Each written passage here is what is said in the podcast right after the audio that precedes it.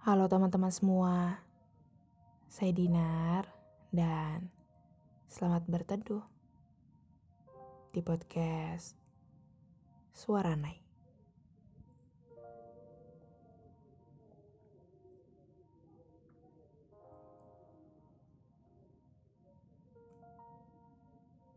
Setiap kita pasti pernah kecewa, entah kecewa karena keadaan, seseorang, atau mungkin kecewa sama diri kita sendiri.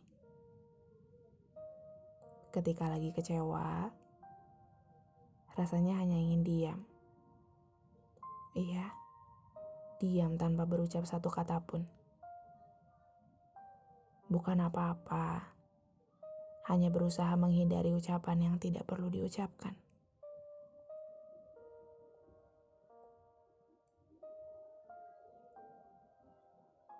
Pernah nggak kalian peduli sama orang yang kalian sayang, tapi respon mereka tidak menyenangkan?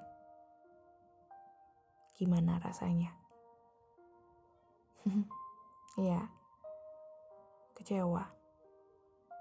Kecewa karena kita nggak pernah pura-pura peduli, apalagi sama orang yang kita sayang. Tapi ya udahlah. Gak perlu memaksakan mereka untuk merespon baik terhadap kepedulian kita. Tapi tolong, jangan bertanya kenapa saat seseorang itu diam. Jangan bertanya, ada apa dan kamu kenapa? Karena karena ketika seseorang sudah diam dan tidak peduli lagi, itu berarti kecewanya sudah terlalu dalam.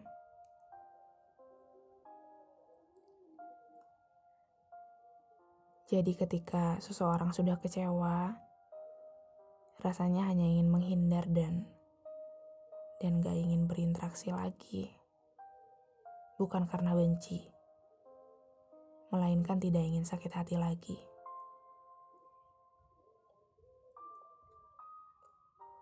Dan ada satu hal yang membuatku tersadar bahwa gak semua rasa kecewa bisa disampaikan.